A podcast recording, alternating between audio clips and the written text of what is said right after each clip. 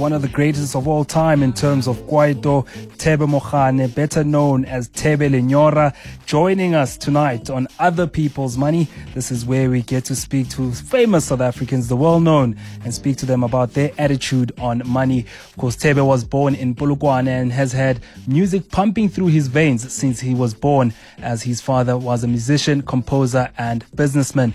He's known as the party starter, a bad boy of Kwaito. He joins us tonight. Thebe, welcome to the Money Show. Thanks for having me. Take us back to Limpopo, where you grew up, and uh, your makings as a young man uh, coming up uh, in Limpopo. Um, I had a normal upbringing, you know, but I spent most of my my life in boarding school. I went to boarding school at Strat Six. I don't know what grade that is.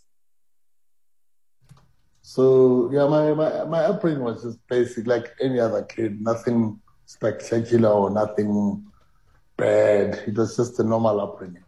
And what was your first encounter with money in Limpopo? Your father's a businessman. What are you seeing growing up around the home?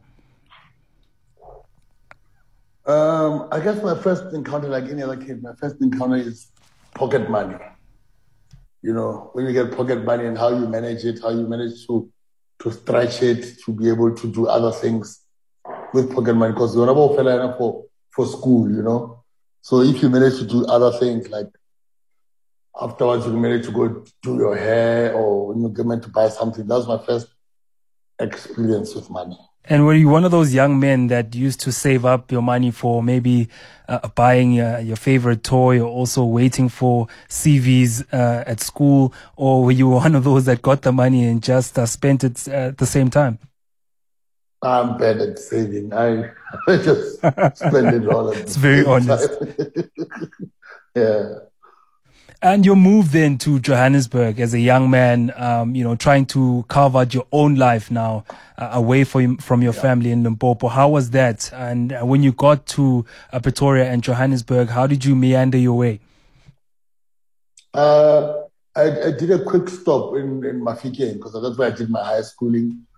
And after I finished my matric and I did a, uh, did a, a sound engineering course here in Joburg, then I went back to Mafikeng, you know, to do my internship at the Pop Studios. So uh, I guess most of my maneuvering started in Mafikeng.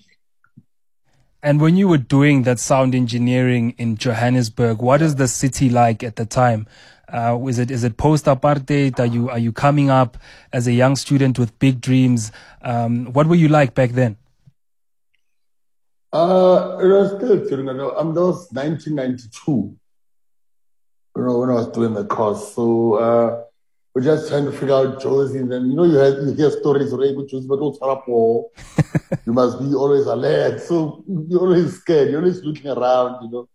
And then they tell you, no, you mustn't look around because go on about one hand. So, eh, but you know, that hasn't changed a lot. Even now, you're still scared of some good Jozi. So. Yeah, it still holds the same characteristics.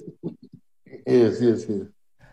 Did that place ignite something in you, uh, Jozi? Did you say to yourself, look, I want to go back and want to make a name for myself? It's a fast paced, uh, moving city that's always talking money, money, money. Did you also get the same energy? Yes, yes, I did because, you know, I've always wanted to be in the entertainment space, you know. So, you know, when you start, you start wherever you start. I started in my Mafikeng, but I always wanted to move to Jozi because everything was happening here. The studios were here the record companies were here. So I figured, you know what, I need to get myself into that place because that's where everything is happening. And tell us about your first encounter with um, this genre, Kwaito, and how you got discovered and, you know, your first paycheck as an artist. Um, I, I, I used to DJ back then in Moffitt for for pocket money and you know for for for for for, for lodging. And how much did you promoters know? pay back so, then?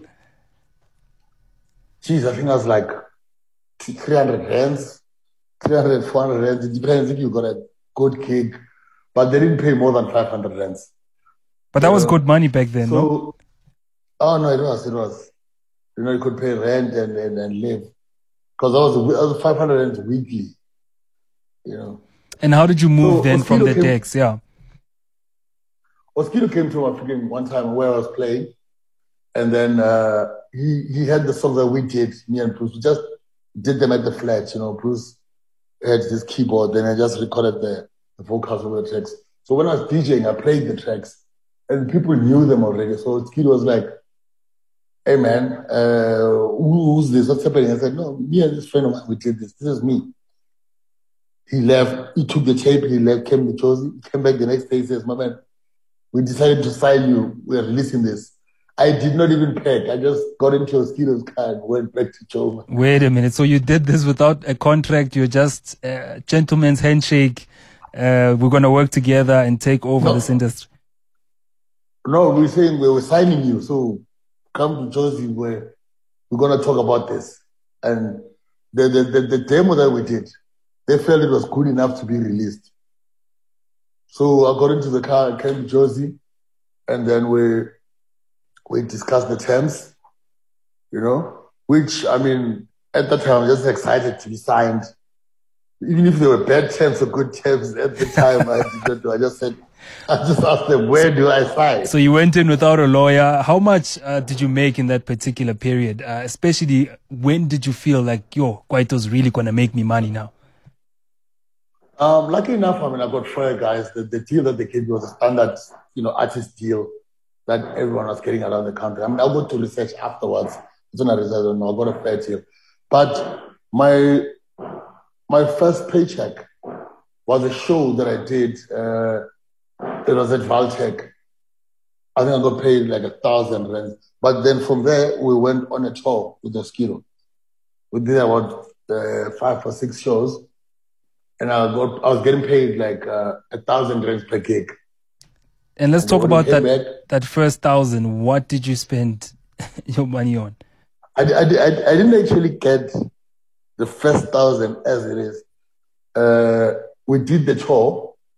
Then when we came back, then Oskido gave me like all the money. It was like seven thousand or something. Like. Wow. I was like, wow. Now I'm happy. The first stop I went to Rosebank. There was this shop called uh, uh, Bonami. Ah, yes, I remember the to brand. go.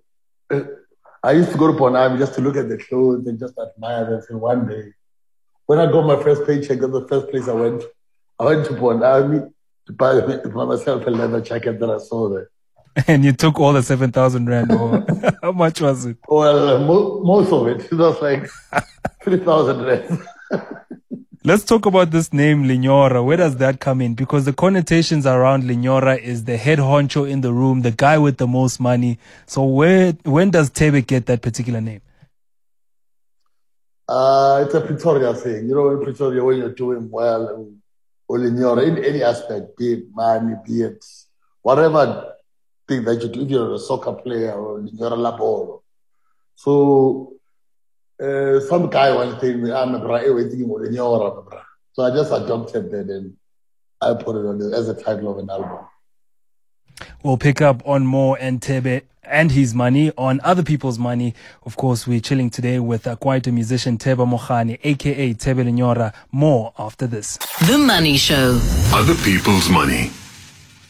In other people's money tonight, we're digging into the pockets of Thebe Mokhane, a musician and legend, of course, better known as Thebe Lenyora. Let's pick up in terms of the industry, the music industry, sex, drugs, and alcohol, and how do you make sure that you're not overspending, you still have enough money to take care of yourself and your family? Um, it, it took a while, man. I mean, you know, at, at the start, I was a single guy, you know, so it was the spending was bad, like, and you you know you think you'll make it up from on the next show. Yeah, it's always going to be there. happens, uh, and it happens, and then you get spoiled. You think the money will always be there until you know when things slow down or, or you don't get shows, and you realize, you know what, I just blew like all the money on nothing, thinking more will come. But as you grow up, you learn. Then you know I got married and I get kids, and then you get responsibilities. That's when your attitude towards money changes because now you've got dependents. Then you realize it's not just about you and having fun or blowing cash. Now you've got people looking up to you, and when things go wrong, they look at you. So you have to change your attitude with money. So that's when the the saving and the you know monthly budget start. My wife helped me a lot with that because she's good with money. Like I said, I was, I was still bad with saving. Yeah. But she, she played she played a huge role in helping me with uh, with my finances. And what have you learned then from the industry, um, especially making money during a period where you haven't released music? You're not the most po- popular musician in the country. Uh, do you venture off into other businesses? How do you keep yourself uh, financially sound? Oh yes, I, I, I did venture into businesses. Uh, uh, I had some clubs, restaurants. I even I even went into the hair business. I had a hair salon which didn't quite work well, but for the moment it did. But, you know, I tried to, to venture out into something. I still do even now, you know, because you have to, the money has to keep rotating. You know, you can't just be waiting for, for your next gig or for your next paycheck because royalties get paid like quarterly. So, you know, and if you haven't sold that much, then you're in trouble. And uh, let's take you back, of course, to that uh, single that you had uh, with Lebo Mathosa. Uh, I don't know if you still remember Samsokolo. Um, a, a song yes. that was mostly speaking to South African hustlers at the time and those that were aspirant and wanted to get more money. Um, how was that Thebe different from the Thebe today um, as an established artist and a legend in the game and also financially sound looking after your family? Uh, I guess it comes with age and, and just maturity, you know. Now, um, I'm, I'm not more interested in money as much as my family being comfortable and being just being able to do the basics, the normal things that, that get us through. You know, kids go to school, get the groceries, the house is paid for, the cars are paid for. So I guess it just goes with uh, growing up and maturity. And have you set up uh, trust maybe for your for your children in terms of your music rights and some of uh, the rights that you hold to your artistry and some of the music you've composed, uh, so that when you're not oh. here in future, that they can take advantage of that as well. Oh yes, definitely. Uh, I have done that because, you know, like we were lucky to get to, to have people like Don Laka and uh, Oski who are already in the industry. So they, from what they have learned in the industry, they, they imparted that knowledge to us. You know, uh, sort this thing out, have this thing out, have a will you know, uh, to have a trust for your kids, you know, things like that. So at least I was lucky to get to get schooled about things like that. And any future projects outside of music or even in music that you're working on currently that we can look out for? Uh, right now, music, I'm working on a, on a legacy album. Uh, just maybe a few a few new songs, but I'm I'm I'm going to be collaborating with a lot of uh, young artists and young producers do some remixes of my of my previous tracks that didn't that didn't get a lot of traction back then. You know, just trying to give them a new lease of life. So that's the project I'm working on right now. And, and I'm you... busy with a documentary as well. We just started shooting the few shots about you know my journey through music. Oh, that should be fascinating. What are you telling these yeah. young artists that you're currently working with about uh, keeping Nyugu in your account and making sure that you've got enough money to span your career as a musician because sometimes it does run out? Uh, the advice that I you know, always try in parties have a, have a have a future plan. I, I, used to I used to live my life with a five year, you know, five year plan. Five year. So I tell them, just increase that. Have a have a ten year plan. Like, what are you planning to do from now and the next ten years? Because if you don't have that plan, you're gonna you're gonna fall short. Like in terms of your your music, when you get money, what you're gonna do with it, where's it go, how we must push you to to live. But the, the, the main thing that I try and probably tell them, go to Tompazak, like you must respect money. And it will respect you back. And you learned this the hard way, hey? I learned this the hard way. but it was a good it was a good lesson. Look, you weren't being you weren't from being the, the, the party starter, but now um, you're imparting knowledge uh, to these young guys about money and respecting money. Uh, but you're also saying it's a balance for you because not everything is about money at the end. It's also about making sure that your family is is comfortable. Uh, comfortable. As yes. young artists going into the industry, uh, what what should they be investing in? Should they be buying their own studios, making sure their rights are, are, are, well taken care of? And what kind of deals should they be signing in this modern music industry where streaming is now the main thing? In, in, in this modern music industry where we don't need the majors anymore, we don't need the record labels, they must invest in themselves. They must invest in their art and make sure that they they own you know, they own the, the material.